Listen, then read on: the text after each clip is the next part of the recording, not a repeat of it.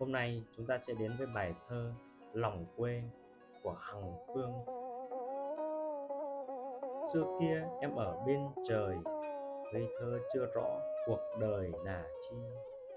Mặc cho ngày tháng trôi đi, tóc mây nào biết có khi bạc đầu. Chim non ở chốn rừng sâu, quanh mình chỉ có một màu xanh xanh. Bình minh buổi ấy gặp anh rủ em ra trốn đô thành xa khơi.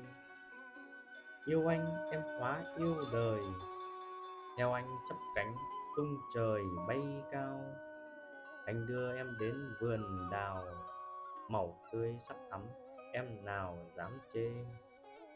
Nhưng em luống nặng lòng quê, nhớ hương cảnh cũ bốn bề núi non.